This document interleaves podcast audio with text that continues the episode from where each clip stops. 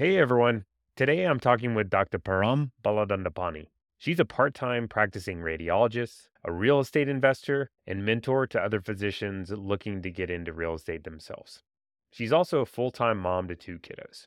We're going to be discussing her experience in medicine and how, as her family grew and life changed, she began to burn out, like many of you guys. Fortunately, she was able to find freedom from the demands of their medical career by investing in real estate. We're going to talk about how she was able to use real estate to become financially independent very quickly and how this allowed her to scale back working to really only about one shift per week now in practice. We also discuss some of the things she's doing now to give back and help mentor other physicians that are on their own journeys into investing in real estate. So if you've been thinking about investing in real estate yourself, uh, or maybe you even have your first property already and aren't sure exactly what's next, I'm sure you're going to find our conversation interesting. So, with that, let's jump into the conversation now.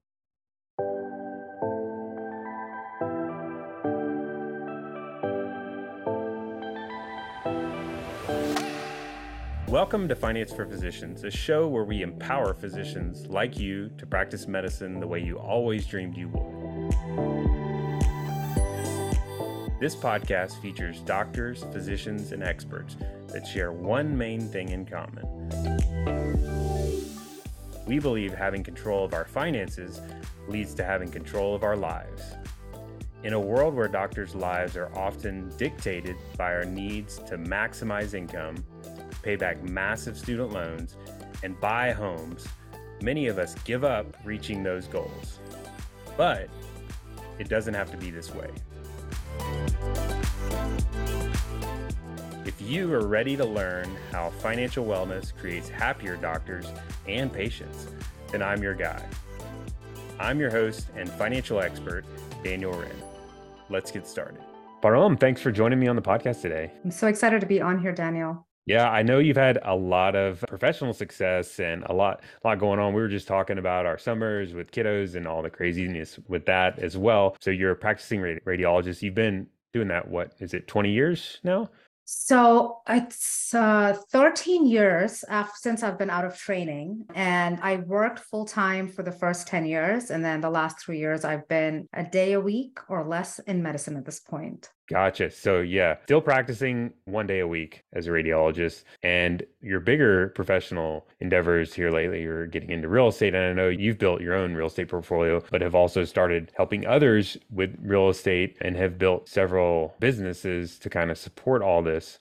And that's pretty cool to see all that. And I imagine that there's a lot of balancing going on. I'm thinking like two kiddos, businesses, practicing medicine, life, is a lot to kind of balance and but from my view it looks like you're doing a great job with all that stuff and I'm kind of excited to dig into how you've gotten to where you are today and how you've been able to. I know there's never this perfect balance, right? Or maybe you're this one person that I found yeah, that has totally. the perfect balance, but I imagined the last person. No, you're absolutely right, Daniel. So it wasn't the plan, right? This wasn't the intended direction. I when I got out of training, I got these amazing jobs as a radiologist. You know, I'm a high high income earner. It was the definition of success that I'd had for years, where you know I had the million dollar house, I had the 12 weeks vacation, negotiation negotiated and everything was going good you know traditional what you how you anticipate things to be. And i realized along the way before you have kids it's, it's very different. But as uh, you know you have the first child and it's still manageable. And then you have the second child and you realize you definitely need way more time if you really want to be intentional about being present for them.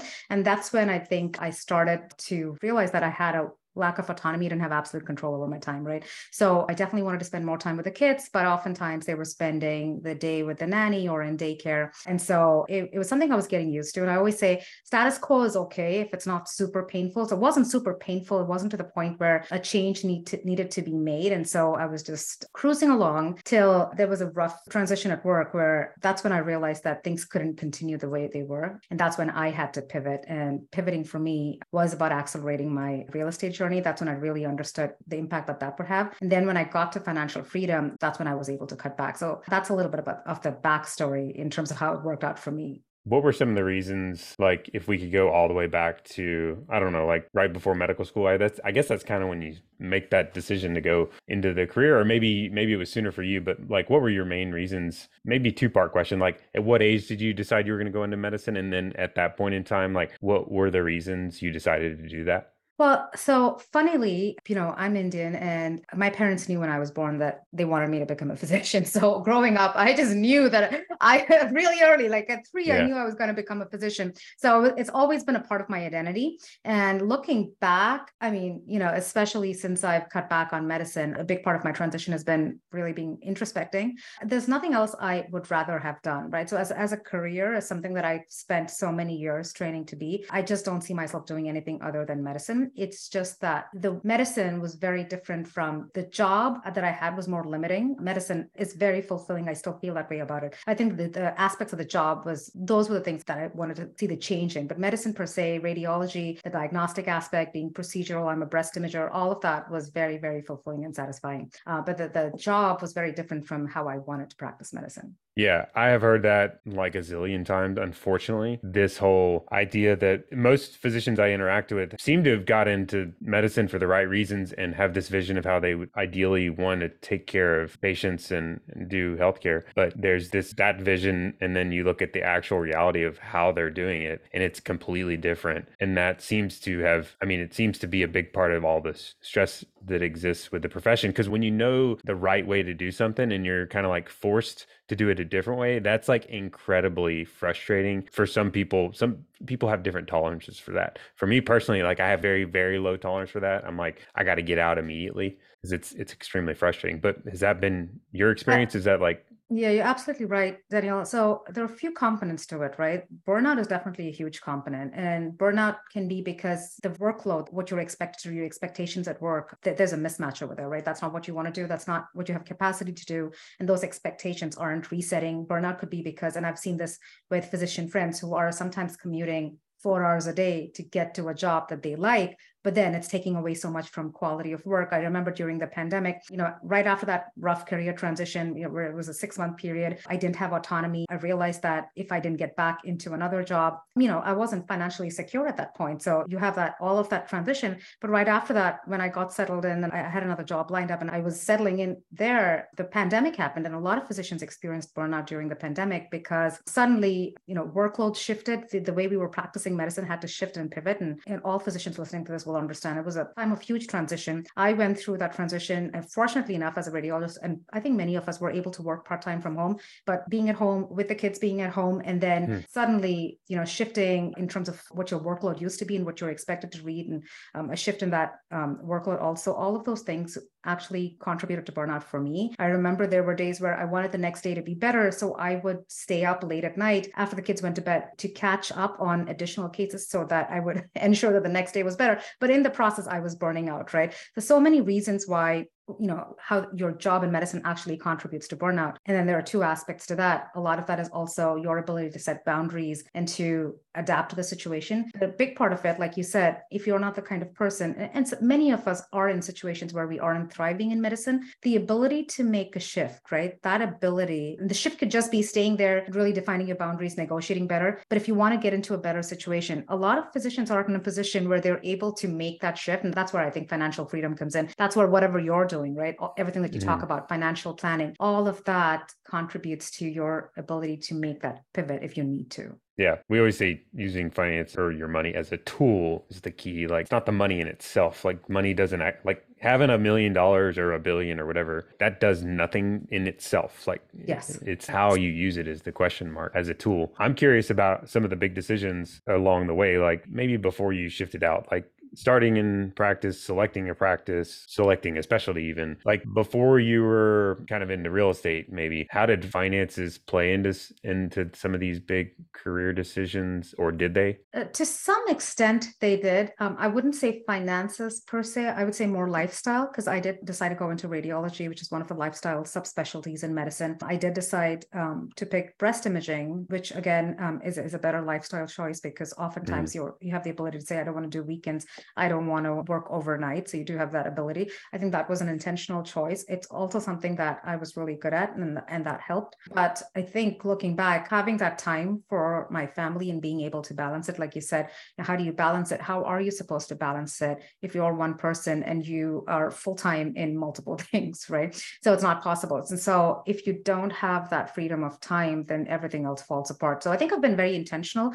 from the beginning about the choices I made. But even with those choices, I realized that I wasn't really where I needed to be. And, you know, people ask me all the time, how did you pivot from medicine to real estate? I don't think that's what happened. And I think this is the core of what you speak to also. Daniel, when you're making money, uh, you know, as a physician, as any kind of professional, anyone who's making money, you need to be investing it because if you aren't investing it, then you're constantly trading your time for money, but you want your money to be making money for you. And for me, real estate was just that vehicle. It was just a vehicle I chose to really make my money work harder for me, essentially. That's essentially it. And and the rest of it was just a passion project. It started off as okay, I want to talk about this because you know this, Danielle. I've listened to your podcast and the topics you pick, right? These are such important topics. A lot of us struggle with this, but there's never a space to talk about it. No one's really at the workplace. You're not talking about it. You you interact with friends. Oftentimes, people are very tight-lipped about finances, but all of our struggles are so similar. When I got to the point, I realized that well, I could have done this ten years ago if I if someone had walked me through this whole process.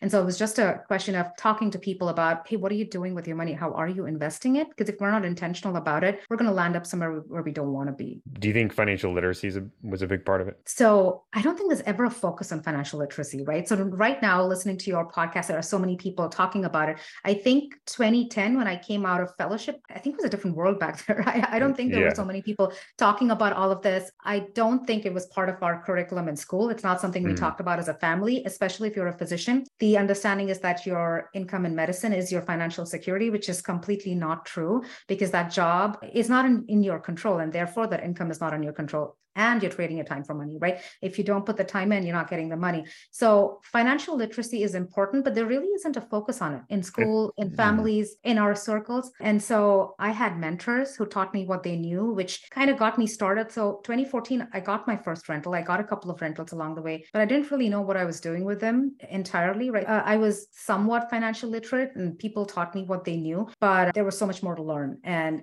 as soon as I learned that, I was able to pivot. So mm. financial literacy is absolutely imperative. I mean, for anyone, right? But there aren't really conversations about it. And I would say 15 years ago, the resources weren't there. I think it's easier now if you want to go in and read blogs and understand. But that's where having someone assist you with the planning or maybe I think mentoring and coaching in that space is so helpful because just listening to things here and there, it's kind of hard to have a you know a systemized roadmap, right? So if you have someone mm can actually look at things uh, holistically and help you build that roadmap, I think that's really important.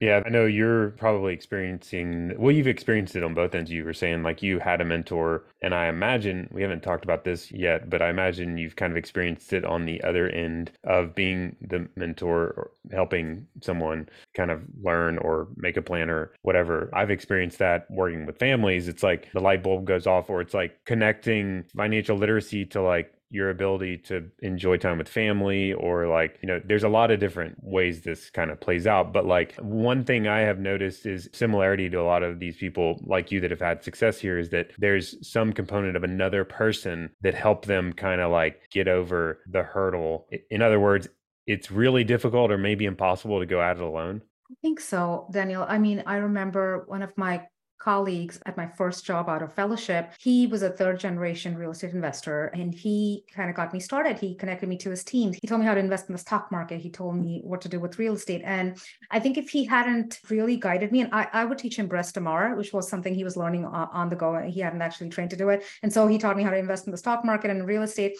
And I, I don't think I'd be here if I hadn't had the perspective shift that uh, I had because of interacting with him. Right. And so that's what oftentimes, and, and you understand this, right? What we're doing is we're just presenting people with multiple different options. So they have different perspectives to pick from. So, and they're more intentional about what matters to them. And it's not a one size fits all, but really being able to see what your options are is really important. And I think having someone who kind of shifted that perspective for me and got me started, if I hadn't started, if I hadn't seen the impact that that $150,000 property had over six years, I would never have taken the step mm. to really accelerate when I did. Right. And so I think it's really important at having those people at the right time. The earlier, the better, because then you have the compounding effect of time Mm-hmm. Yeah, and so you originally started out. You had you were doing the real estate while also practicing medicine full time, right? So I was. And so the funnily, and I say this uh, all the time, it's like when I didn't have kids and I had all the income and I, all the time in the world and I was in a- academic medicine, I didn't realize the impact of real estate investing, right? So I I bought this my first rental property. It was putting 500 bucks in my pocket every month and I thought, well, how is this ever going to get me to 10,000, 20,000 dollars, right? So I was like, okay, well this doesn't make sense. I put it on the back burner and, and then I purchased something without leverage. So again, doing things not really doing them the right way, I would say looking back. But I, I at least got started. Was your first turnkey like a outsourced, like you had a manager and the whole thing? Yeah, exactly. And so my mentor would invest out of state with a property manager who never laid eyes on his properties. And so that gave me the perspective that I could do that. And I was living in California. I wasn't sure if we were going to settle down here. So I started investing in Texas, um, right? And I didn't have any barriers around that because I saw him do that successfully. But I would say even then, I didn't realize the impact. But then looking back in 2019, like I said, status quo is fine. You know, as long as everything you're, you're sailing, it's okay. But when I had that crash, that's when I looked around and I was like, okay, so what's my stock portfolio looking like? What does real estate look like? And then I saw that with a third of my money in real estate, I was getting twice as much in passive income because at that point I was thinking, what about passive income, right? So what if I don't go to work tomorrow? What happens to my family? And that was like the, the light bulb moment for me. Like, so six times the passive income. Why is that? And then that's when I learned about the 4% safe withdrawal rate. And I was like, wow, I need to have two and a half million in my retirement accounts if I want to pull out a hundred thousand dollars.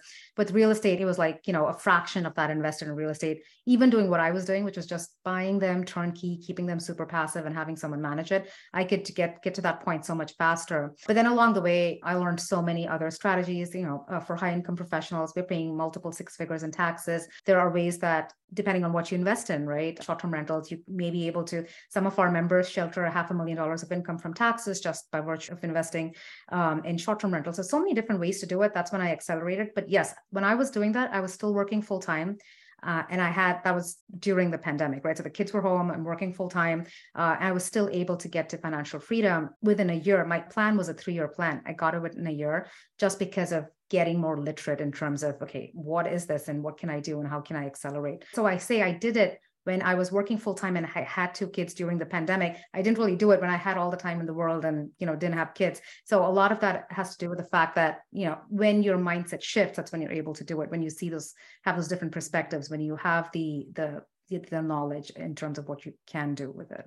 Mm-hmm. I imagine with all that going on, that was tough to balance. I mean, everybody's busy and there's never any spare yeah. time, but that sounds like a lot. It does. And it's funny because I had a friend, and this was a time I was acquiring three properties and I was rehabbing a property without a general contractor. And so she calls me and goes, You know, I don't know, maybe you should slow down. And I was like, Wait, but it isn't that bad because the three properties I was acquiring, this, my systems were down pat where, you know, they, I was acquiring them out of state and it would take me two hours tops from when I tell my agent I need, I need to acquire something to when the notary comes home and has me sign all the, you know, they actually come home and have me sign all the paperwork. So two hours per property over the, you know, over the course of the acquisition. So it really wasn't as much work. And then the rehab was something I was doing because I wanted to get the tax savings at that point, right? So I wanted to be a little more active because I wanted to, again, it was about my goal, which was to get to the point of financial freedom faster. And I wanted to mm. do it when my kids were little, not like 10 years later. And, and so I was hustling a little bit at that point, but even then I was probably spending one to two hours a day on real estate, which isn't a lot considering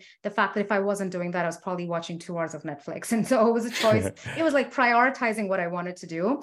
But I say this, Danielle, and you know, again, it's not one size fits all. So it's it's going to be. I say I think of real estate investors as three different categories, right? When people try to think about it, and they're like, "Well, I don't know if I can do this." You could be what I call the investor or the legacy builder, who's doing it slowly, right? Slow and steady, buying two rentals, turnkey, you know, getting a property manager to manage it, would probably take you 10 years to get to financial freedom. You could do what I did, and I call that the short term hustler, where you're doing midterm rentals or you're doing rehabs and you're hustling for a short two to three year period, but you're getting to financial freedom that much faster. Or you could be what I call the entrepreneur who loves, who thrives in this environment, who really likes setting up spaces and running short-term rentals or you know syndicating apartment complexes and being a general partner and they like that they like the business of real estate and they want to do it and so you, you could be anywhere along the spectrum. The entrepreneur obviously gets all the tax breaks and you know they they accelerate much faster. The short-term hustler does it for a while and then they they just set it and it just, you know, that's what my my current rental portfolio. I spend 15 minutes a month on it and it's just generating passive income. Or you could be mm. someone who stays super passive from the beginning and that's what you're trading, right? It's a trade-off between time and returns essentially. And there's a spectrum and you get to pick mm. where you want to be on it. Do you think if medicine had played out exactly how you'd envisioned on the front end? Like if it had been not a messed up healthcare system or you had been able to practice medicine how you'd hope, or if there wasn't, and maybe on top of that, if the pandemic hadn't happened and if all these big things that were kind of like stress points within the traditional track in medicine hadn't happened, do you think that you would have still gone into real estate or do you think it could, how would it have played out in your mind? Do you think it would have been different or do you think you would have still ended up where you are? So if I knew what I know today, I would have still done the real estate on the side, right? I don't know if I would have uh, started the grown the community and mm-hmm. done all the education part of it. I think that came from a place of pain where I saw that you know there was a need for people to talk about it and the need for people to be more physicians to be more financially literate. I think that came from a place of pain.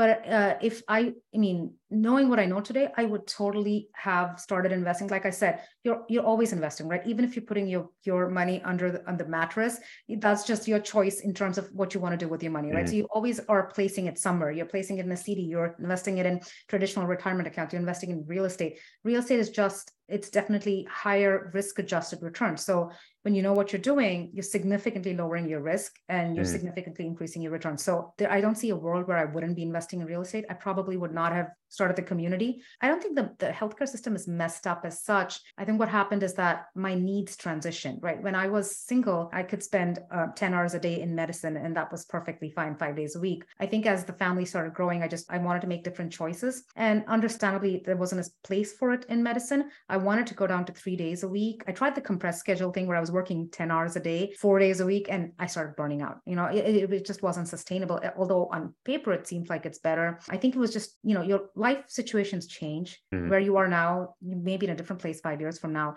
having that flexibility is super important not being able to tailor your lifestyle based on your needs at any specific moment that can be very frustrating and i think that's where having financial freedom and decoupling your income from your job it's i've spoken to many physicians who've cut back intentionally a because you know because they've gone through the program. They've now a portfolio and they can do it. They have passive income.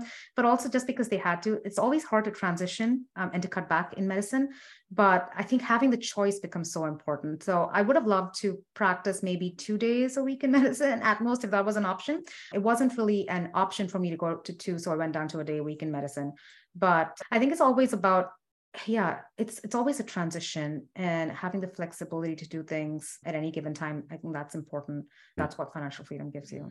So you're down to one day a week and you're also financially independent now and i mean that that nice thing about that is you got all kinds of flexibility and, and you know you could go all sorts of different directions and you know as long as you're willing to use your money as the tool which you're doing a good job of and that that's really good to see. I'm curious about the scaling back part in medicine and i'm wondering if you felt any like guilt guilt or shame and or pressure from other people about like scaling back? Did any of that happen or was it pretty seamless transition for you? I think the identity part is hard for all of us. And it sometimes seems like it's the people around us, but oftentimes that's just the part within us, the guilt within us that is uh, is hard to deal with. I've learned to realize that every time I, I feel something because someone said something, it's because I have that doubt within myself. It's hard, but I think what I've come to realize is that I will always be a physician at heart, that medicine, you always take it with you. I always constantly get consults. I'm constantly assisting and helping people and giving advice as a physician. I mean, I haven't cut back completely. And I think a big part of that is because it's hard to let go of that identity. But I do um, know other people in the space who have grown their portfolios where they're cutting back only because oftentimes it's because, you know, they want to work a few days a month and that's not always an option, right? The way organizations work, uh, it may not always be the right fit. And so you're, so it's, it's, it's a choice between working full time and then and on not being in medicine.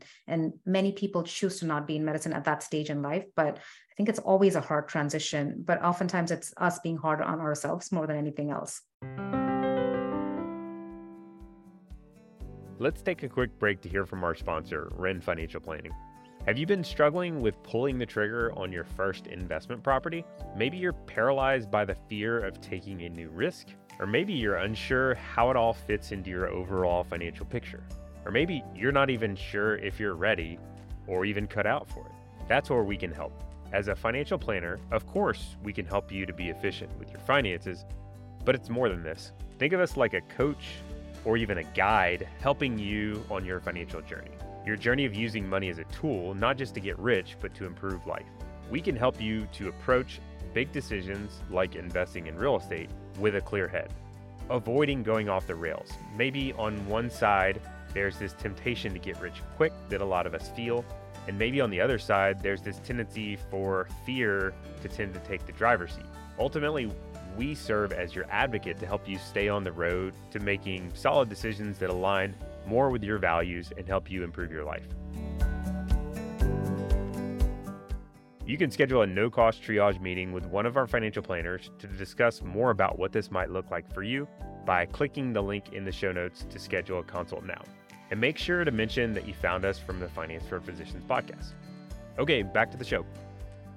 Yeah, I'm a big fan of real estate, and obviously, you're a good example of how real estate can work out really well. I mean, you can look at a lot of like the wealthy people in the world, and most of them have been in investors in real estate. And so I think it's pretty safe to say, like, generally speaking, real estate's a great place to invest in. And there's a lot of different ways to do it. And maybe we can get into some of those options here in a second. But I'm curious about like the balance of things. So, like, real estate's great. And I think that's a pretty safe statement, generally generally speaking. Healthcare is a little bit of a, I said it's a train wreck. I mean, it, it's not, there's some problems in healthcare. And I think that there's a lot of burnout and stress, and a lot of physicians are looking for alternatives. And so I see a lot of physicians naturally, for good reason, turning to real estate as a solid solution to kind of give them some freedom from the stressors that come with practicing medicine. And I like that. I mean, that's partly why we were talking before we started recording. That's partly why we're talking and we've started kind of getting into real estate is because it can be a great solution to help make this shift. But one of the concerns I have, this is probably more as like a patient side of things, or maybe just more of like a big picture for the country sort of thing. Like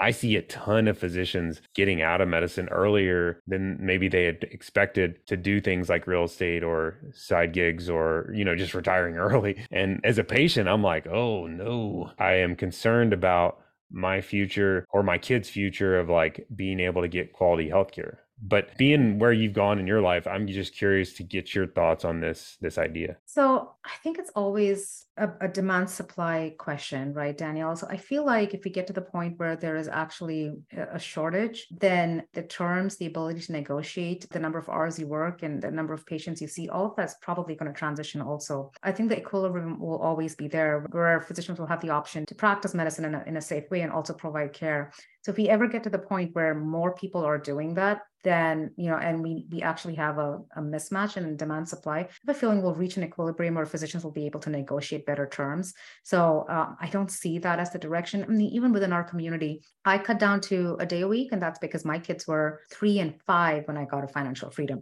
and I just wanted like the last two years has been I've spent so much time with them. I'll never get that back. They start school in August, so I was at a different stage in my life. I know multiple physicians within our program who have cut back, and all they want to do is go down to three days days a week, right? Three days a week will just be that's the balance that they need. And so that I think that's a healthy balance for someone who's worked in medicine for 20 years who wants to go down to three days a week. I think that that's a very healthy balance for people. There are people who love medicine, love the way they're practicing it, and they just want the passive income. So there's no pressure. So they're able to go in and negotiate better terms for themselves. And so I think pe- there are people on different ends of the spectrum. And again, I feel like if we ever get to the point where there is an acute shortage, then we'll be able to negotiate better terms. So I think that that equilibrium will be reset. We're just not, like you said, we're just not at that point right now where I know primary care physicians who have a 15 minute slot to see a patient before they have the next patient after 15 minutes. They're not doing justice to, to patients the way that is. And they're, I can see it, they're burnt out every day. That needs to shift. And this is just giving the healthcare providers more control so that they can negotiate better terms for themselves, is how I see this going. My mm. case is different because for me, I was at the point where, you know, it, that was just a change I needed to make per se as state in that stage of my life. Right. But people who have older kids and people who, uh, everyone has different needs. And I think this just gives people options, right? Where we aren't mm. handcuffed, right? So it's not the golden handcuffs right. essentially. Right. And that's the worst because if you're like i think of like the early career like let's say you're just going out of getting out of training you're starting to practice and you go to a hospital and you're like you go to meet with them first time they introduce you to the realtor they show you in the nice neighborhood you buy the $2 million house and then you sign the five year contract that's locked in with the non-competes and the big yeah. bonus that you got to pay back if you leave early and you get the private schools and and then oh there's tail coverage you got to pay for if you leave and yeah. like and then the rvu thing kicks in after a couple of years and you realize oh no i got to actually like work harder than i had initially yeah. realized on the front end because I had the guarantee and it's gone away. And all those things kind of like build and they're not in your favor and they lock you down hard, aka the golden handcuffs. Yeah. And like you mentioned, and those are that's the opposite of freedom. And that's not a good spot to be in. But the more physicians are able to negotiate or get better terms like on those sorts of things, that's or even just have financial freedom. Like when you have financial freedom, you could be like, yes. no, no, I'm not exactly. You can put your foot down and say that this is what is best, uh, in my opinion, is best for the patient. This is what I'm willing to do, and it gives you the ability to do that because you know a lot of physicians are frustrated by their jobs, but they're doing it not because they want to go in every day. It's because they have to. And it's just about shifting that from where they get to go in and they want to go in, and they're not mm. doing it because they have to.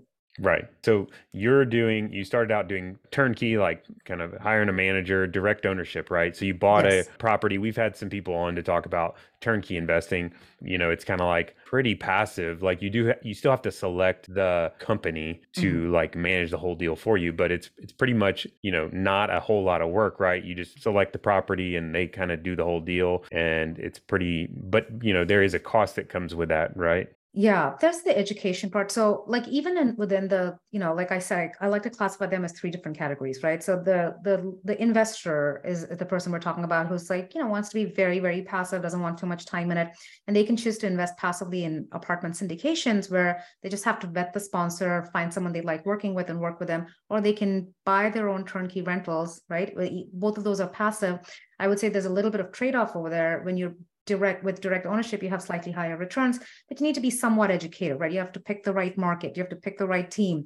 You kind of have to mm. run your numbers. And you know we we have tons of free calculators and there are uh, other people who have those free calculators but there's a little bit of education that goes into it. So you don't want to just jump in and buy something and then and then find out oh what i can't evict someone because it's you know i'm in a tenant friendly state or the numbers don't make sense and i'm pouring money into this. A thousand grand goes in that that's not the situation you want to be in. So there's a little bit of upfront education yeah but if you get that right, then you could get to the point where, like I said, it's like 15 minutes a month is what you're spending on your portfolio because it's, mm-hmm. it's you know, you're not going in doing rehabs. It's like turnkey, simple, someone else is managing it. So you can build right. those systems. And that's yeah. where I think the whole point of me starting to talk about it was for people to see that even direct ownership can be super passive right? That's that's an option. And then you have the ability like to be like a hustler like that's what i did. I started off super passive then i moved into i'm going to do rehabs and increase the value of these properties increase the rents uh, take all of that money do a refinance and then buy something else. I'm going to do all of that but i'm only doing it for a year or two. And then i get to it's very fluid i get to go back to that passive state and just let it ride out and have property managers manage mm. it and I think it's important for people to see that A, you have options and you always have the ability. And, you know, the reason I went into that mode was because I wanted the tax savings, right? I wanted to, you know, really accelerate my growth by getting those tax savings and sheltering my clinical income from taxes so I could use that to grow the portfolio faster and get to financial freedom faster. But then right after I hit that point, I, don't do rehabs anymore in my personal portfolio. We do that with the apartment syndications. That's a different thing. With my personal portfolio right now, I like to just buy turnkey, went back to the same strategy turnkey, class A properties, nice tenants, properties that make sense in landlord friendly states, right? So you get to pivot at any point and you can keep it super passive, I think, are the takeaways over there. Mm-hmm. Yeah, I think either way though, you got to get some baseline education and a lot of a lot of the resources you're providing, they're solid for those sorts of like educating yourself on a baseline. Especially I mean if you're going to go the passive route like we're saying with turnkey for example or going into syndication or something, you still have to have some level of education. I've Absolutely. definitely encountered yeah. a lot of people that think that they don't need any education, so that's that's a misconception. That's dangerous. it's dangerous. Yeah, it's dangerous. That's why I started talking about it because I see friends all the time making mistakes. and mm. I'm like, we'll talk about it. And you only present options to people. And we will like, well, yes, the sponsor doesn't have a great, I mean, they don't have a track record. So I would really be careful about that. And mm. then you see them after uh, six months, they've invested half a million dollars and they're coming pulling their hair out saying, I need to get my money out because the partnership is fracturing. So, okay, well, that's the due diligence part, right? So you need to do that up front. So even if you're a passive investor in direct ownership or syndications, that that initial due diligence, I think, needs to be done to some extent. And and it's hard for people to know what they should be looking at. Okay, what do I look at in the market? What do I look at you know in my team what do i look for in the property and so that's i think that's where we do a lot of free you know free education we have free mm. live events every year where all we talk about is okay this is the due diligence you need to do your free ebooks but it's like putting everything together in one place where mm-hmm. they go in knowing something so they're making the right choices Right. Yeah. And if, if you're listening, if you work with us already, like one on one, we can kind of help with some of the like higher level, especially at a minimum, like having a second set of eyes on things. At a minimum, I think that's one of the biggest things is if you can just be running your ideas through yeah some other lens or doing some checks on them to kind of get some additional input. That's a huge deal and it'll save you lots of headaches and gets you kind of to that baseline. But then from there, you got into a little bit more active investing where that starts to take more time, but you typically see a lot better returns, or you should see a lot better returns when you get your hands dirty and get more involved. The trade off is you got to spend a lot more time, but it's a much faster way to grow your portfolio right yeah absolutely and that's the thing daniel you know when you're when you're growing up and you hear about money people just say okay you want to get to financial freedom sooner work harder and earn more and spend less and all of those things and all of those things are important but there's only so much more you can work right especially when yeah. you have two kids you realize okay wait i don't know if this is going to work anymore. But the thing that people don't talk about is like what is the return, the ROI of your overall portfolio? Like no one talks about that when they talk about financial freedom because all you hear is the, you know, the 4% safe withdrawal, so the 25x, your annual requirement, that's where your portfolio needs to be. All of that is built for the stock market and that's mm-hmm. based on that 4% safe withdrawal. You can only withdraw 4% from that stock portfolio in retirement. The funny thing is that we actually have a retirement calculator on the website, and there are so many other retirement calculators where you can actually plug in the numbers. And if you go from that 4%, when I plug my numbers in, it would take me 17 years to get to financial freedom investing in the stock market. But with real estate, the passive real estate that we talked about, right, those passive strategies, you get 20% annualized returns every year right? That's with a lower risk profile. And I mean, we can get to into that if we need to. But when you get active, right? When you said when you spend more time on real estate and you um, you get active and you start tapping into those advanced tax strategies, we can get up to 200% uh, ROI in year one. And so that's the, it's a game of returns essentially. When you plug those numbers in, and so even if you're conservative and say you get to a point where you're getting 70% ROI because you're doing a short-term rental, you're getting the tax savings, you can get to financial freedom in two to three years as opposed to 17 years. So I like to look at it as a game of returns right? There's a spectrum. It's mm. time versus returns, and it's also risk versus returns. And I pick where you want to be, but real estate is definitely significantly higher. So you can go all the way up to 70% ROI over your portfolio once you're factoring in cash flow, tax savings, and equity increase over time. And that's what I kind of want people to understand. So when you change those numbers based on the ROI of your portfolio increasing, once you add real estate in there, that's when you're really accelerating to financial freedom. And so there's even an ebook on, on our on our page. The, it's a free ebook you can download where I talk about, you know, the first property it took me six years to get to the point where I pulled all my cash out. The second property, I pulled all my money out of that deal in six months. And that's the game of returns, right? So when you're able to do that, that's what's really accelerating you, mm-hmm. which is why I think Just it's from amazing. leveraging. From leveraging, from um, equity increase, from the tax savings, um, mm-hmm. from forcing appreciation, all of those things, you can actually bump those returns up significantly. But that requires more education and then it does require more time on your part. Yeah. So basically, I mean, at a minimum, you get. I think you got to understand, especially if you, the more active you're going to be in it, you got to understand all these concepts, like for sure. Like at least. Otherwise, you're learning from your own mistakes, right? Like you said. Yeah, Daniel, you don't want to do that. When you have someone reviewing that and, and, giving you a different perspective, then you're learning for, from them as opposed to learning from costly mistakes that you're making yourself. Right. And they can be huge, massive, especially when you talk about leverage. Like when you talk about leverage, there's the downside risk is a lot bigger. And, you know, you don't want to make a mistake with being over leveraged. In, in, especially in sort of with commercial loans. I oh, think commercial yeah. loans are a whole different beast where leverage is like be very intentional about how much leverage you have on those properties.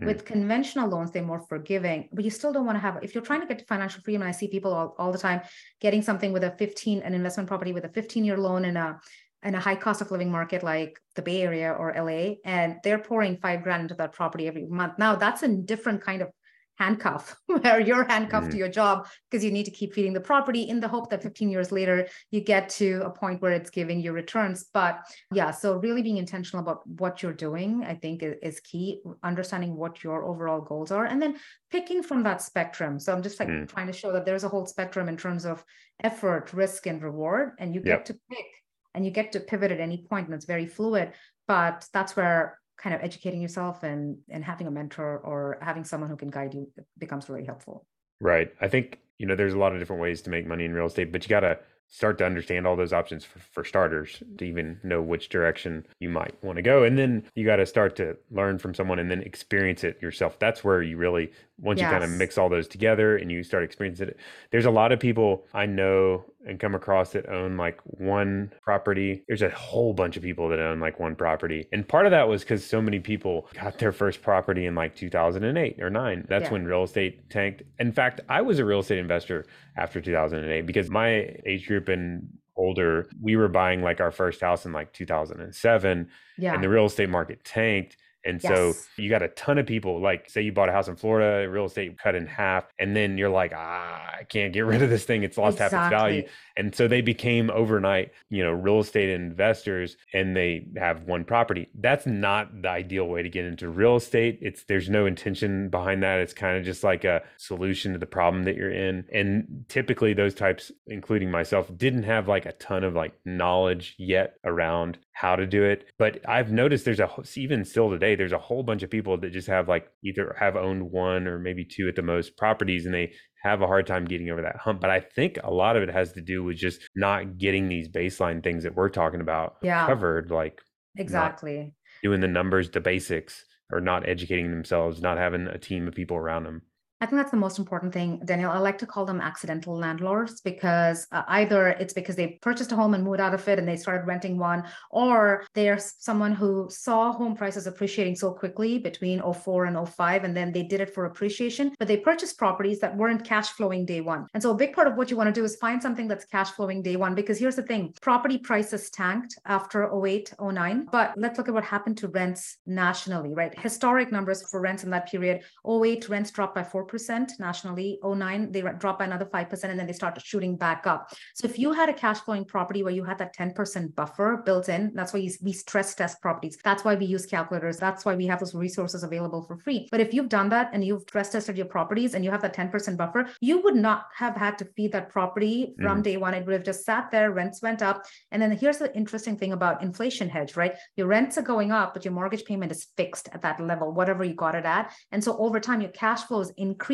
so if you got something at 08 before the crash and that property was cash flowing and you were able to hold it with a 30 year mortgage you would be doing phenomenally well today right? And then the problem is people didn't have cash flowing assets because they were banking on appreciation. And that's a mistake you don't want to make. I know a physician who bought 64 units these apartment buildings in 07 and 08 but he got the right kind of debt on them. Now again commercial loans that's that's a whole other beast but he had the right kind he had seller financing so he could just hold it right? And he did phenomenally well even be- even though prices tanked because he had the right debt on it which you don't have to worry on it if you have conventional mortgages with the single family home Mhm. and he had a property that was cash flowing right so that's the only thing and then you have inflation help you and then time help you And long term, like, you know, a lot of these direct ownership, like long term rentals, for instance, that's you should ideally view it as a long term thing. So, like, you should be prepared for the market to tank unexpectedly. You never know. And that should be like kind of a just a thing that happens that's just a blip on the radar but like it doesn't matter that much 20 years from now you're still gonna do the thing and it's just gonna and if you're doing it for cash flow reasons too like you said like that typically doesn't have as massive of effect or it shouldn't it should already have been built into the equation that it should be a non-issue Exactly. Yeah. And I think um, historically, home prices go up by three to four percent, and that's just inflation matched. Mm, And if you look at if you factor that that drop in, and you still see where we are, we're we're always at we're actually home prices are increasing above that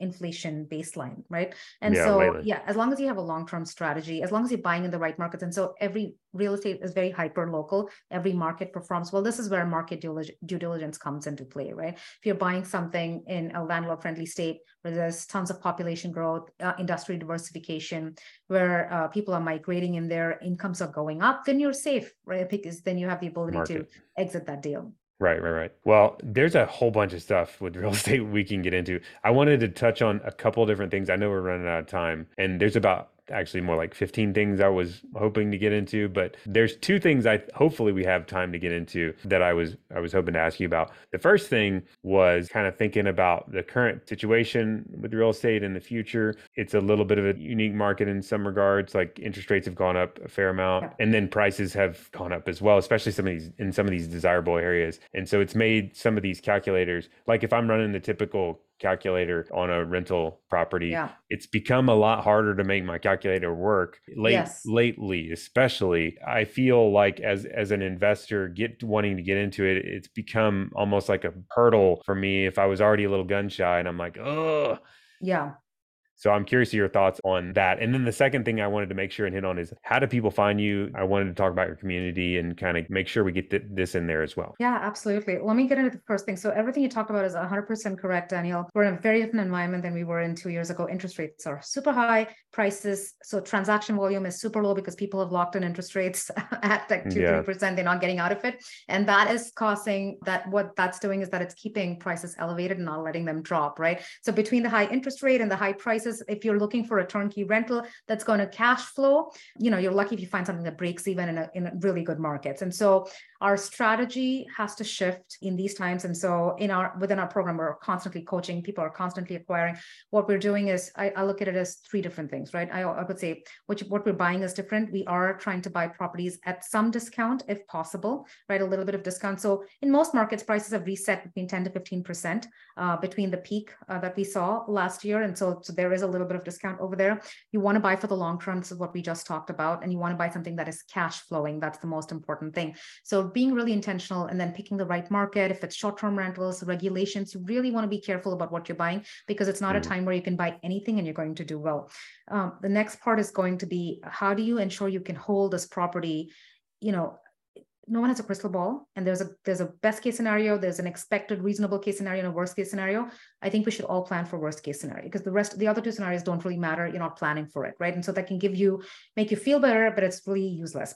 So in terms of can you hold a property? This is where i say use the calculator stress test all your deals. With short-term rentals we're dropping revenue um, we're dropping the average daily rates by 10% we're dropping occupancy by 10% and seeing if those numbers still make sense because you don't want to be feeding these properties. With long-term rentals drop your rents by 10% and see if you can um, sustain it. Will that happen? It may not happen. We may have a soft landing. That's um, more likely just with the way things are. Uh, but we are always planning for worst case scenario, right? Mm-hmm. And the final part is what I like to talk to investors about. So we don't have control over what market prices are going to do, right? That's something that's completely out of our control, but that's just one factor of real estate investing. So if you can find ways to increase your cash flow, for some people that is doing midterm rentals in, in with you know taking a single. We have members in our community who take a single uh, family home for 400,000 that they could rent for 2,500 as a long-term rental and they furnish it and they rent it out for 7,500 to $10,000 right as a midterm rental and so they're tripling their mm. cash flow with that strategy and it's not as time intensive as short-term rentals there are others who will buy a short-term rental and get you know higher returns by doing that so Small it's midterm like six days to six. What is the definition? One month, one to six months typically. So uh, okay. if it's less than a month, you know, it's still considered technically a short-term rental. Yeah, by the IRS, there are different rules. We don't, if you want, we can get into it if you need to. But anyway, anything more than a month is typically midterm rental. And then you can go in and rehab something, right? Find something which a first-time home buyer, like I got a property to a few years ago where it was I got it for three hundred sixty thousand dollars. First time home buyer wouldn't touch it because the carpets needed to be changed. The the appliances were all shot. I went and I put in 15 grand. That's it. Completely redid the whole place, got countertops changed. So it was only 15 grand and the property value went up by $100,000. Right. So yeah. those are the strategies that you can do where you need to be a little creative, think outside the box, and then tapping into those tax savings, right? That's mm-hmm. something doesn't matter what the market does in terms of pricing as long as you it's based on what you acquired the property for if you're tapping into that that gives you a buffer right so you have all these other additional things that you can do but i think it's a time where if you're willing to buy long-term rentals and, and have it break even and write it out and then refinance when rates go down that's probably the only way you can get turnkey rentals. You could try different markets. Some markets tend to cash flow better. So hybrid markets tend to do better in terms of cash flow. The Midwest tends to do better in terms of cash flow. So for someone for whom cash flow is really important, you may try different markets, but or you shift your strategy and then you tap into additional savings. So that's what I usually like to say. Okay, mm. be, be intentional about those three key components. What are you buying? How can you can you hold this property you know and still mm. have it sustain itself? And then uh, control the things that you can control because there's so many things you can. As long as you have a longer term strategy prices will reset. And like i said revenue doesn't really drop as much. And so all you're doing with your stress testing is factoring in the 10% drop that typically happens during recessionary periods Mm-hmm.